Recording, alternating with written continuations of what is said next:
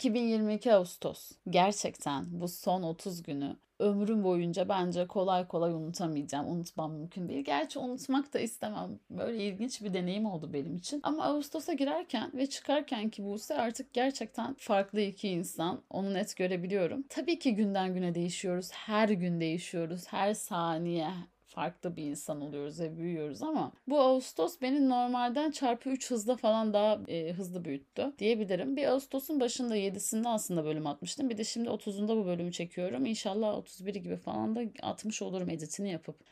Ay benim başıma neler geldi. Şimdi ben bugün aslında size film falan önereceğim. Bir de bir tane de kitap önerim var. Ama onlara geçmeden önce biraz konuşmak istiyorum. Çünkü konuşulacak çok şey var. Dediğim gibi 7'si ile 30'u arasında hiç bölüm atmadığım için o 7, 14, 21, 22, 23 günde benim başıma gelenler inanılmaz yani. Burada 30'dan 7'yi çıkartamadığım için 7 haftalık saydım fark ettiyseniz. Gerçekten bir de matematik mühendisliği okudum. Benim başıma neler geldi? Şimdi ben normalde biliyorsunuz haftalık olarak bölümümü atan harika mükemmel bir insanımdır. Bunu bilen bilir.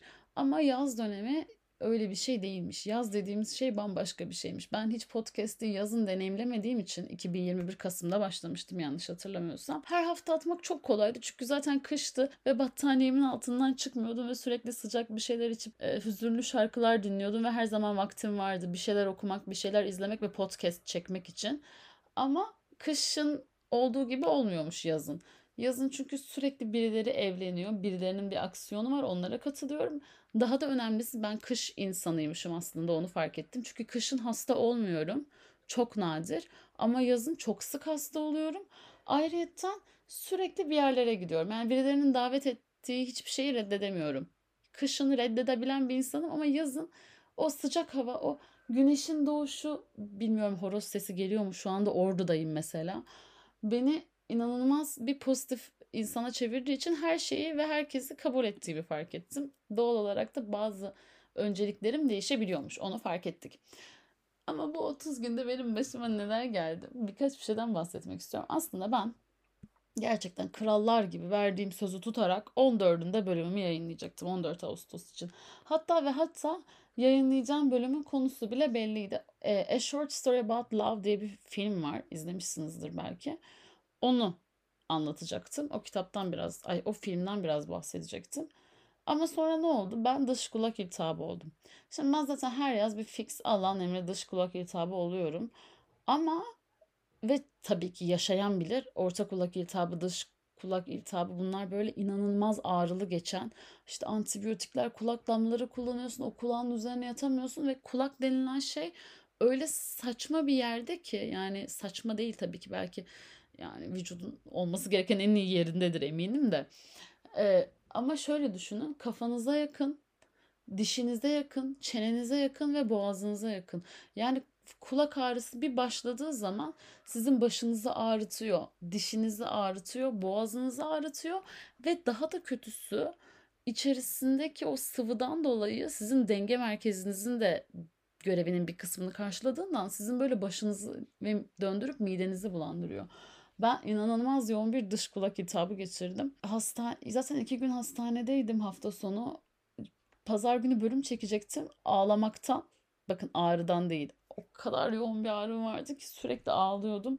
Ağlamaktan çekemedim. Sonra işte e, orta kulak iltihabı, ay orta kulak diyorum. Dış kulak iltihabı için bir KBB'ye gittim. KBB'deki doktor da baktı. O da böyle ilginç işlemler yaptı. Antibiyotiği kesti. Normalde ben dış kulak iltihabını antibiyotikle geçer, geçiren bir insanım. Ama biraz daha ağrılı ve ağır olduğundan kurutmak için böyle farklı daha önce hiç duymadığım tedaviler yaptı. Tabii duymamam çok normal. Doktor değilim ben sonuçta. Günün sonunda gerçekten adam geçirdim. 10 gün falan sürdü geçmesi. Ağrı bitse bile kulağımdaki duymak kaybının tamamen bitmesi uzun sürdü. Biraz e, duymam geriye geç geldi. Gerçi açıkçası bu dünyada çok da duyulmaya değecek bir şey yokmuş. Onu da fark ettim. Şöyle oluyordu. Mesela ben oturuyorum masada. Sağımda bir insan oturuyor. Solumda bir insan oturuyor. Benim sağ kulağımda problem vardı. O yüzden de şöyle oluyordu. Sağım pardon sol kulağımda problem vardı. O yüzden de solda konuşan insanı duyamıyorum. Sağda konuşan insanı duyabiliyorum gibi bir garip bir durum yaşanıyordu. Bir de az önce fark ettiniz mi? Bakın sağ ile solu karıştırdım. Ben gerçekten sağ ve solu karıştırıyorum. Ya bu yok abi yok bu Zaten çocuklukta oturur oturur. Oturmazsa hiç oturmuyor yani. Gerçekten hiç oturmuyor ya. Ben sürekli sağıyla solu karıştırıyorum. Hatta geçen gün babama yol tarif ettim. Böyle aşırı inanarak çok basit bir yol tarif ettim. PTT'ye gitmesi gerekiyordu bir şey için. Beni aradı böyle yarım saat sonra da Buse dedi gittim ama PTT'yi bana tam aksi istikamette söylüyorlar. Emin misin doğru söylediğine? Diyorum baba eminim işte sana sağa dön demedim mi? Sağa dönecektin diyor ki sağa döndüm falan. Sonra kapattım telefonu dedim neyse ne işte adamın söylediği yere git oradaki PTT'ye git yani benim için önemli olan şey bu. Sonra oturdum düşünüyorum böyle birdenbire şey. Aa sola dönmesi gerekiyordu ben sağ demişim. Çünkü gerçekten ben sağ ile solu karıştırıyorum ya böyle bir şey olamaz kafayı yiyeceğim. Yani default'tan veremiyorum bu bilgiyi anladınız mı? Elimi böyle koyup yazmam gerekiyor. Yazan elim sağ yazamayan elim sol. Ama bunu bir de insan içinde yapamıyorsun ya. Baya önemli bir mekandasın.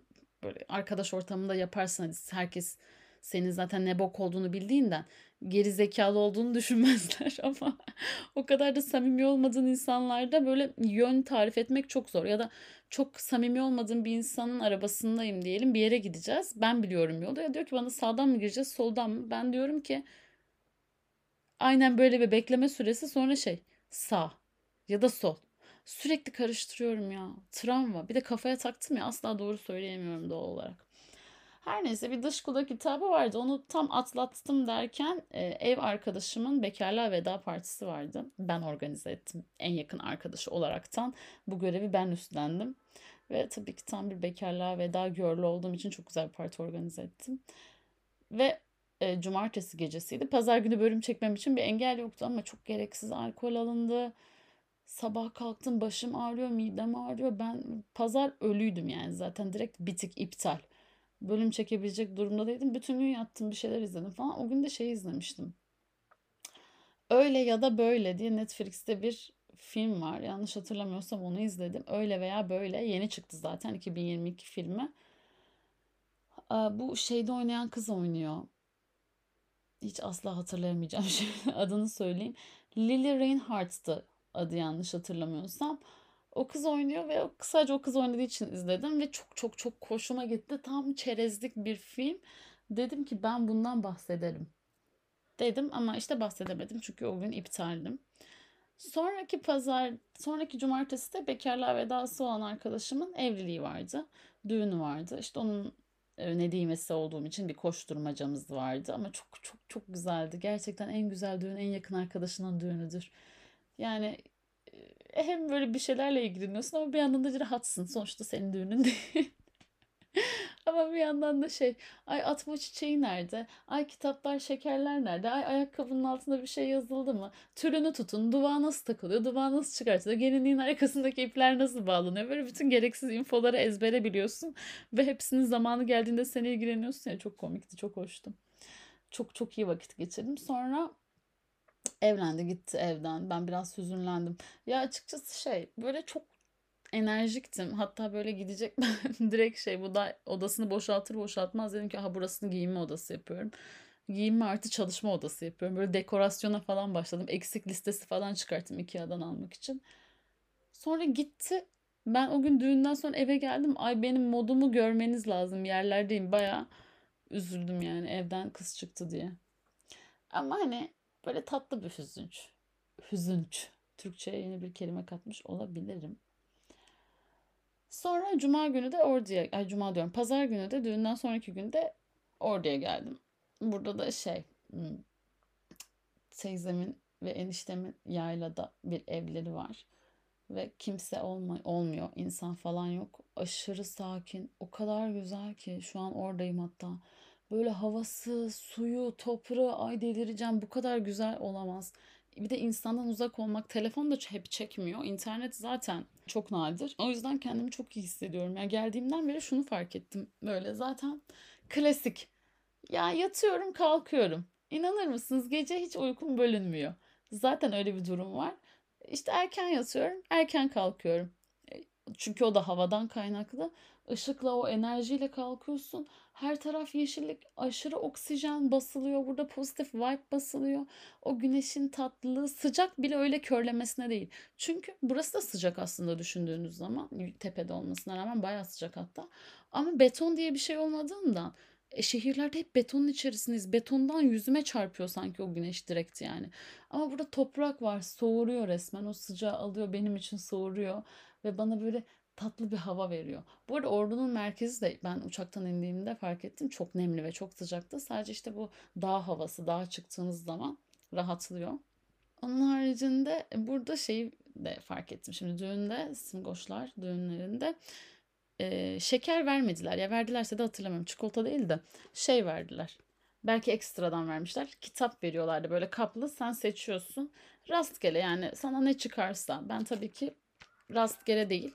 Doğal olarak Nedim'e hakkımı kullanarak Nedim'e kartımı oynadım ve istediğim kitabı kendim seçtim. Charles Dickens'ın Oliver Twist kitabını zaten çok uzun zamandır okumak istiyorum. Ve yani ya herkes okumalı. Hani klasik işte. Ya suç ve ceza gibi. Savaş ve Barış gibi. ya kesinlikle okunması gereken bir kitap Oliver Twist. En azından hakkında bir şeyler biliyor olman lazım. Ama birincisi çok kalın. İkincisi ben Charles Dickens'ın e, İki Şehrin Hikayesi kitabını çok beğenmemiştim. Gerçi Charles Dickens'ın İki Şehrin Hikayesi kitabının da şöyle bir olayı vardır. Belki herkes bilmez. Döneminde gazetede yayınlanan bir kitap olduğundan parça parça tam ve bütün hali yok. Yani yine de böyle eksikleri var. Tam mı emin değiller insanlar, birleştiren insanlar. O kitabın öyle bir havası var. Belki Oliver Twist de öyledir bilemem tabii ki ama Oliver Twist de dedim neyse ben bunu alacağım okuyacağım. Cep boy kitap zaten. Kitaba bir baktım kaç sayfa 900 küsür sayfaydı. Hatta bence 1000 sayfaydı da 990 990 999 sayfa kitap ama şey cep boy ve dedim ki bu kitap bence tam metin değil diye düşündüm. Üzerine de hemen sanki kitap bana cevap veriyormuş gibi çat diye tam metin yazısını yapıştırmışlar. Diyorum ki Oliver Twist bu kadar ince bir kitap olamaz. Yani yazıların boyutlarına bakıyorum çok küçük de değil. Ama okurken şunu fark ettim. Yapraklar çok ince. Ben hayatımda ömrümde bu kadar ince yaprak görmedim. Ve dedim ki ha o yüzden yani düşününce aslında 999 sayfa ama çok ince yaprakları var. O yüzden bu kadar küçük ve sığdırabilmişler. Ve Charles Dickens'ın Oliver Twist kitabını okumaya başladım. İnanır mısınız bayıldım. Bayağıdır kitap okurken bu kadar zevk aldığımı hatırlamıyorum. Bunun iki tane nedeni var. Bir tanesi boş vaktim var, enerjim var ve kitap okuyabiliyorum. İstediğim zaman, istediğim yerde okuyabiliyorum. Çimlerde yuvarlanabiliyorum. Balkonda güneşe karşı okuyabiliyorum. Yatağın içerisine gömülüp okuyabiliyorum ve kimse bana bir şey yetiştirmem için baskı uygulamıyor. Ee, onun rahatlığı var. Bir de şey, ikinci bir şans da gerçekten güzel bir kitap olması. Yani okurken su gibi aktı gitti. İki şehrin hikayesi gibi gelmedi. Bence çeviriyle de alakası var. Nihal Yeğin Obalı diye biri çevirmiş ve bence gayet de güzel çevirmiş. Zaten çeviriyle kesin alakası var. Ben Frans Kafka'dan çok uzun yıllar hiç hoşlanmamıştım. Sonra fark ettim ki çevirisi baya kötüymüş. Gibi. Ah, bu arada şey de hani her şeyden uzaklaşmanın şöyle bir yararı da var. Yani iki tane seçeneğim vardı. Deniz tatili de yapabilirdim. Ama deniz tatilinde de çok fazla koşturmacı oluyor. Bu senenin başında Haziran gibi Kaş'a gitmiştim mesela. Bir hafta Kaş'ta kalmıştım. Ee, güzeldi. Gerçekten güzeldi. Yani havası, suyu, toprağı. Ben zaten Kaş'ı da aşırı seviyorum. Ama orada da sürekli bir koşturmaca var. Ay havuza girelim ay denize girelim, ay yemeğimizi yiyelim, ay şuraya koşalım, ay buraya yapalım bir arkadaş grubuyla gidildiğinde özellikle. Bu arada bu kötü bir şey demiyorum ama ben bunu istemediğimi fark ettim ve kimsenin bana ihtiyacı yok. Ve eskiden yani gerçekten lisedeyken, üniversitedeyken hep birilerinin bana ihtiyacı olması fikri çok hoşuma gidiyordu. Ve bundan böyle zevk alıyordum. Ve gerçekten kendimi bununla belki de tanımlıyordum. Var ve bütün hissediyordum. Çünkü birileri bana bir şey sorunca gerçekten hissediyordum. Kendim bunu nereye koyalım? Bunu nasıl yapalım? Bunu şöyle mi yapalım? Böyle mi yapalım? Şuraya mı gidelim? Buraya mı gidelim? Ve bunları yönetmek bana çok iyi hissettiriyordu. Ama böyle artık işte oraya geldim birkaç gündür gerçekten kimsenin bana ihtiyacı yok. Kimse arayıp bir şey sormuyor. Kimse bana şey demiyor. Bunu böyle mi yapalım, şöyle mi yapalım demiyor. Hatta aksine ben birilerine soruyorum. Çünkü bilmediğim için burasını. Yani diyorum gece ormana gidebilir miyiz? Ee, yaban domuzu çıkar mı? Çakal var mıdır? Onlar da buranın yani buradaki işte Gizem var kuzenim. O da buranın yani burada yaşadığı için daha önceden işte çıkar, çıkmaz. Şöyle olur. İşte dışarı çıkalım mı? Güneş tam tepede. Şimdi çıkmayalım.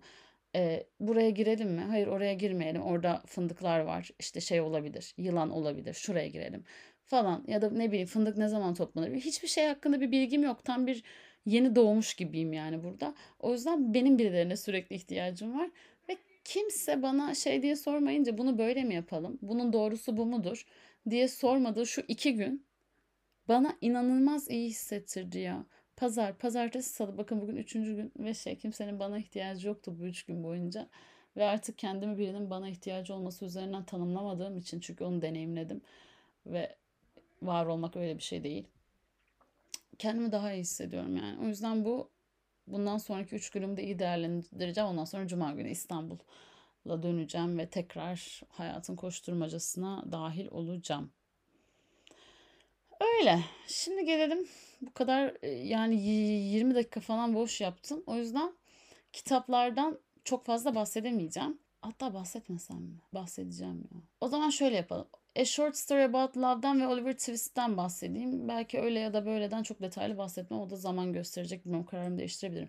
A Short Story About Love izledim. Bunu nasıl izlediğimi de anlatayım. Benim Mubi üyeliğim var tamam mı? Ama yani 40 yılın başı girip bakıyorum. Ben normalde şeyden bahsedecektim size. Neydi ya? Farklı bir dünya mı ne? Fantastic World diye bir çizgi dizi var. Çizgi film var. Ama böyle e, Çekoslovakya tarafında yapılmış. Çizimleri başka başka bir evrende geçiyor. Gerçekten normal bir çizgi film değil. Gerçekten farklı bir şey ve e, aslında bir e, siyasal ve sosyal bir sınıf farkından bahseden bir çizgi dizi. Yani gerçekten çizgi film ve e, animasyon ne, ne denirse artık bana hiçbiri gibi gelmiyor. Ve e, far, bayağı farklı bir şeydi. Adı da Fantastic World ya evet eminim. Ondan bahsedecektim. Dedim ki tekrar izleyeyim. Tekrar izlemek için Mubi'ye girince benim üyeliğimi düşürmüşler ben yıllardır girmediğim için. Ondan sonra tekrar üyelik aldım falan. Abi Mubi'yi çözemedim ya. Fantastic World'u diyor ki sizin paketiniz Fantastic World izlemeye uygun değil. Şimdi bu ne demek? Tamam diyorum paketimi yükselteyim. Ne 30 lira değil de 50 lira mı vereyim aylık? Bunu mu istiyorsun? Paketimi de yükseltmiyor. Diyorum bölgemden kaynaklı mı acaba Fantastic World'u bana açmıyor? Çünkü Türkiye'de yasaklanmış olabilir. Hiç şaşırmam. Ee, hayır o da değil. Bir türlü açmadı. Ben de yani dedim ki ben Mubi'ye bu kadar para veriyorken gidip de bunu HD film cehenneminden izleyemem. Kimse kusura bakmasın. Böyle sinir krizi falan geçirir. Mubi'ye mail falan attım böyle. Böyle sövmeli bir mail. Sonra böyle sinir krizi geçirmiş bir şekilde aşağı doğru kayarken A Short Story About Love'ı gördüm. Zaten bayağıdır izlemek istiyordum.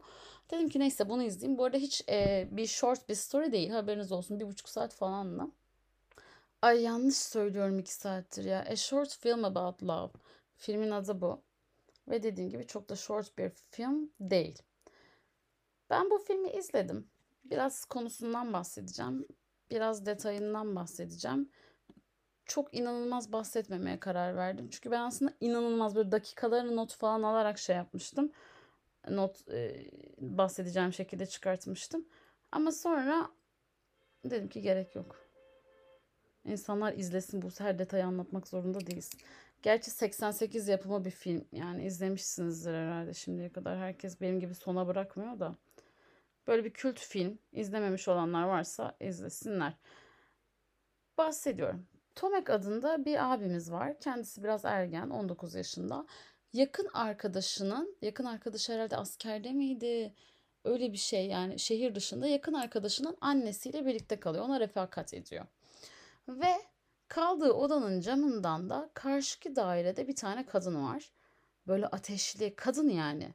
Gerçekten böyle işte kadın kelimesinin anlam bulduğu bir ablamız var. Onu gözetliyor. Ve sürekli onu izliyor. İşte nasıl desem akşam 8'de kadın geliyor eve. 7.59'a alarm kuruyor tam eve girişini görebilmek için.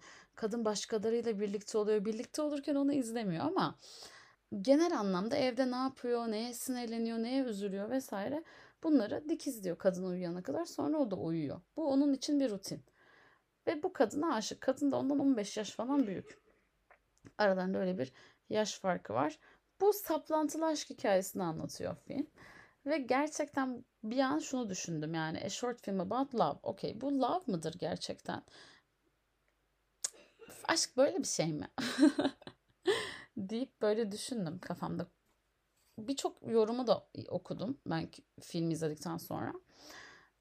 Ve birçok kişi şey demiş ya bu aşk değil bu saplantı çok güzel film işte yönetmenin yazarın adını söyleyip senaristin adını söyleyip eline koluna sağlık yine harika bir şey yapmışsın ama bu yani a short film about obsessive falan olabilir yani maksimum love olamaz gibi gibi yorumlar vardı. Ben de bir an öyle mi acaba diye düşündüm ama sonra böyle bazı yıldızlı noktalar vardı filmde benim beğendiğim, takdir ettiğim.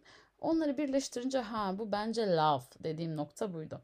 Şöyle Şimdi Tomek dediğimiz abimiz bir seneden fazladır aslında her gün bu kadını izliyor. Bu kadın ne yapıyor, ne ediyor izliyor. Bu adamı takıntılı yapan bazı noktalar var filmde Yıldızlı. Bir tanesi şu. Tomek aslında bir bankada çalışıyor. Tabii eski eski yapıda olduğu için öyle bir bankada haldır huldur çalışmıyor. Gerçekten bir para çekeceksen sana tebligat tarzı bir şey geliyor. O mektubu getirmen gerekiyor bankaya. Banka bakıyor. O mektuptaki kaşe numarasına eğer bir para geldiyse onu veriyorlar. Kadına sürekli bir tebligat herhalde doğru kelime bu. Parasını alabileceğine dair bir tebligat geliyor. Kadın sürekli o yüzden şeye gidiyor. Bankaya gidiyor ama ne ortada para var ne başka bir şey. Çünkü biz fark ediyoruz ki aslında Tomek dediğimiz abimiz kadını görebilmek için kadının mektup kutusunun içerisine kendisi kendi bankasında hazırlanmış, bankacı olduğundan çok profesyonel bir şekilde hazırlanmış mühürlü tebligatlar gönderiyor. Ancak böyle bir para yok aslında. Kadın her seferinde geldiğinde eli boş dönüyor. Kadını görebilmek için yaptığı birinci red flag'lik hareket. Yani hani böyle ilişkilerde şey vardır ya red flag. Bazı hareketler vardır. Gerçekten tehlikelidir, normal değildir. Direkt bu bir yani ileride olabilecek bir şeye karşı bir işaret diye nokta koyduğun şeyler. Onlardan bir tanesiydi benim için. İkincisi şu.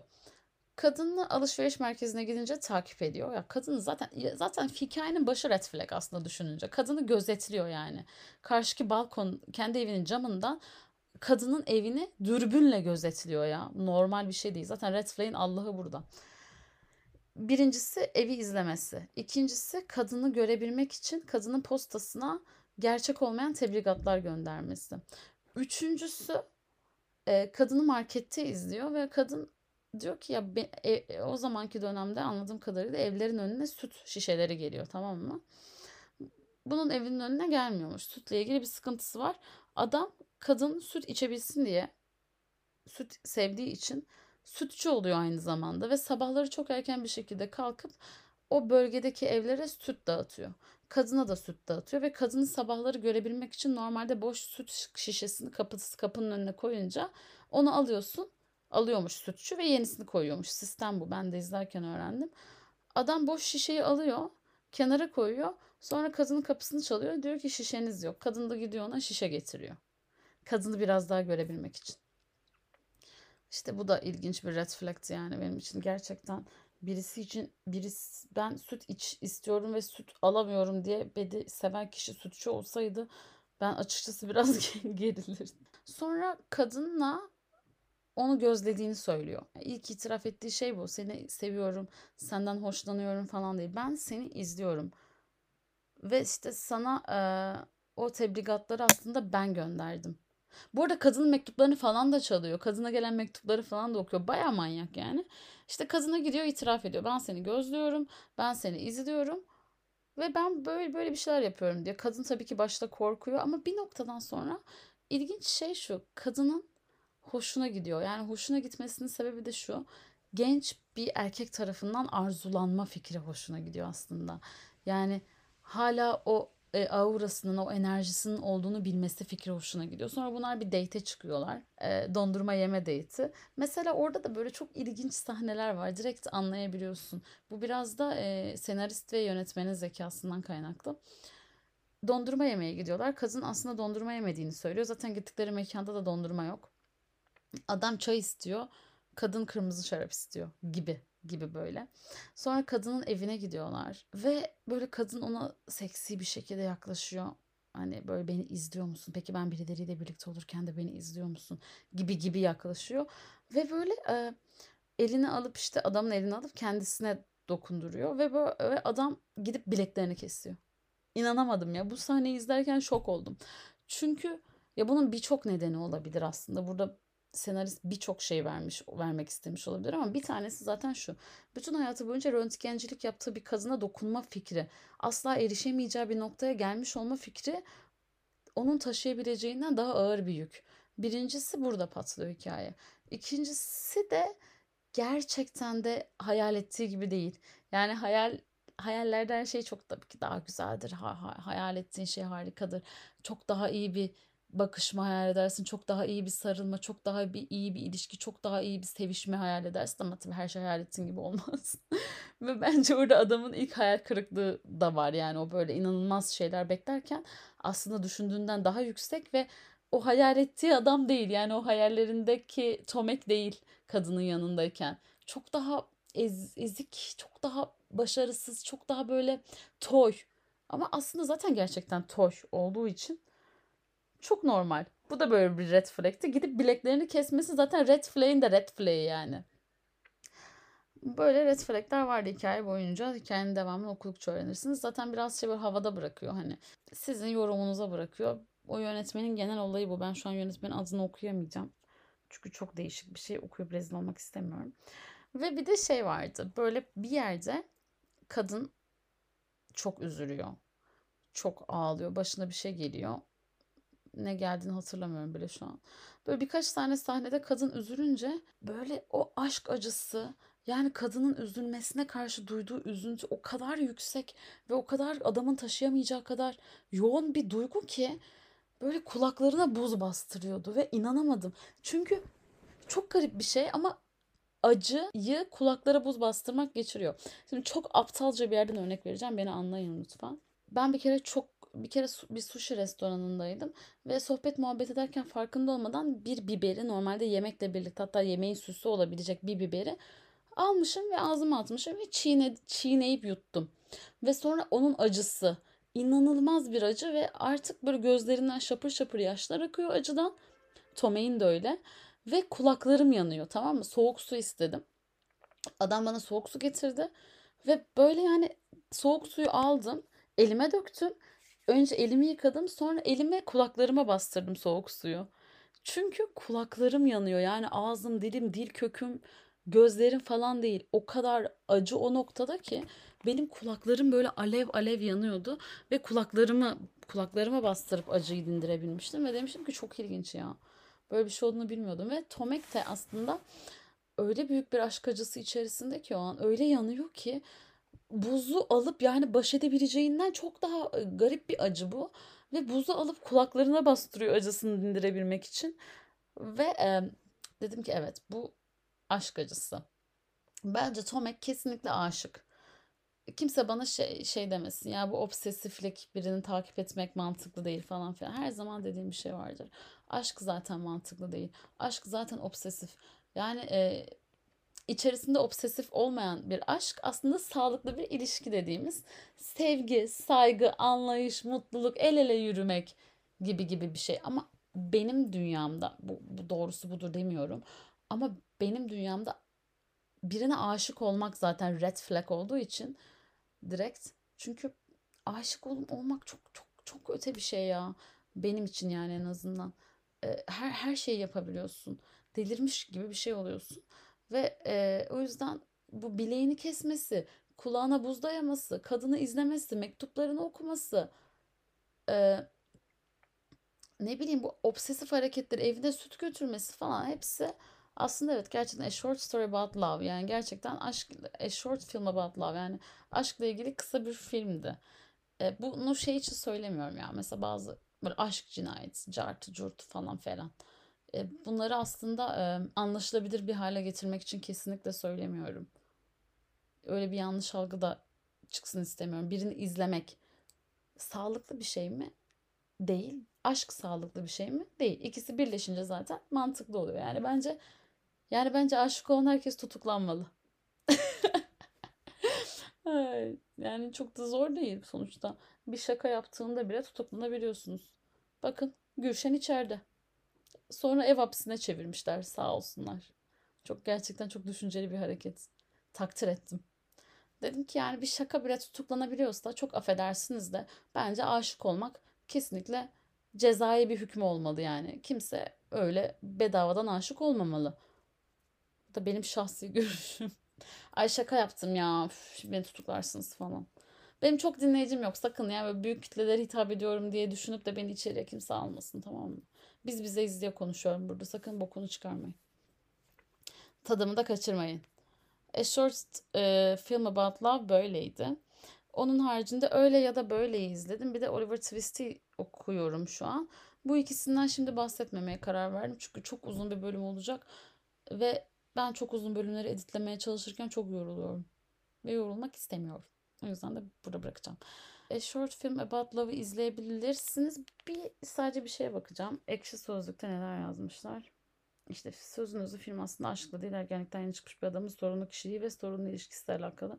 Dediğim gibi evet bunlara da katılıyorum ama aşk da zaten bence böyle bir şey olduğu için bunu şey yapmıyorum. Bir de bir de filmde e, kesinlikle bu ilişki evet obsesif, evet red flag. Ya bu arada şey de olabilir. Ya bütün aşklar çok tehlikeli olmak zorunda değil. Biraz daha e, saygı, sevgi ve mantık çerçevesinde de aşk yürütülebilir. Ben de tam gerçekten şey oldum ya, ılık su solcusu oldum. E, Kimsenin gönlü kırılmasın. Ama e, bu mesela bence red flag'li bir aşktı. Aşk ama red flag'li yani böyle bayağı kırmızı bayrakları var. Bitirilmesi hiç başlamaması gereken bir aşk. Ha bir de red flag'siz sağlıklı aşklar var mıdır? Yellow flag'li onlar da vardır. E, ama bunun aşk olmadığını söylemek ya obsesiflik var diye bu aşk değildir demek bence mantıklı değil. Obsesif ve aşk var içerisinde. Ben öyle düşünüyorum. Ay inşallah anlatabildim. Çok geri zekalıca anlattım ya. Ve bana kesinlikle bu bir aşk hikayesi dedirten şey şuydu. Şimdi Magda ile Tomek konuşuyorlar. Tomek 19 yaşındaki toy oğlanımız. Magda da işte 29 34 yaşındaki genç güzel e, ablamız. Kadın karakterimiz. Şöyle diyor Magda. Neden beni gözetliyorsun? Tomek de diyor ki çünkü seni seviyorum. Magda da doğal olarak şey diyor. Ne, peki ne istiyorsun? Tomek bilmiyorum diyor. Magda devam ediyor. Beni öpmek mi istiyorsun? Hayır. Benimle sevişmek mi istiyorsun? Hayır. Peki hani benimle bir yerlere mi gitmek istiyorsun? Ne bileyim Budapeşte'ye, başka bir yere. Benimle bir yerleri mi gezmek istiyorsun? Hayır. O halde ne istiyorsun benden diye soruyor Magda. Tomek de diyor ki hiçbir şey. Senden hiçbir şey istemiyorum. Ben sadece senin yanında olmak istiyorum'a geliyor.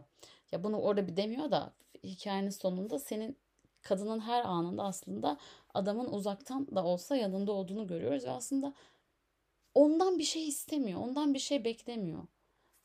Ona sadece aşık. Gerçekten de aşk biraz da böyle bir şey. Yani karşı tarafla alakası yok. Ben birisine aşık olunca pek onunla alakası olmuyor.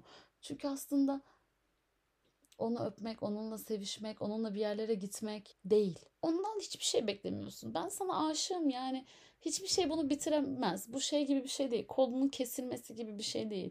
Ee, saralım ve geçsin. Yani şöyle oluyor. Ben sana aşığım. Peki ben senin için ne yapabilirim? Hiçbir şey. Hiçbir şey yapamazsın. Ben sana aşığım çünkü. Senin yapacağın hiçbir şey ne benim aşkımı azaltır ne de benim aşkımı yükseltir. Çünkü ben sana aşığım. Hasta olmak gibi, grip olmak gibi. Yani ama geçmeyecek bir grip. Yani antibiyotikle falan iyileşemez. Senin bana verebileceğin hiçbir şey benim sana olan aşkımı ne azaltır ne arttırır. Ben bununla yaşamak zorundayım ve zamanla iyileşmeyi beklemek zorundayım. O yüzden senden beklentim hiçbir şey. Ben sana aşığım ve sen orada sadece öyle durabilirsin. Ben sana aşığım. Senin yanında olmak istiyorum. Seni seviyorum bu kadar. Aşkı daha iyi ne tanımlayabilir ki hiçbir şey.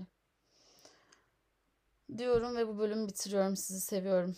Görüşürüz bir sonraki bölümde. Haftaya pazar. Yani 31, 1, 2, 3, 4. 4 Eylül'de görüşürüz. Öptüm. Bay bay.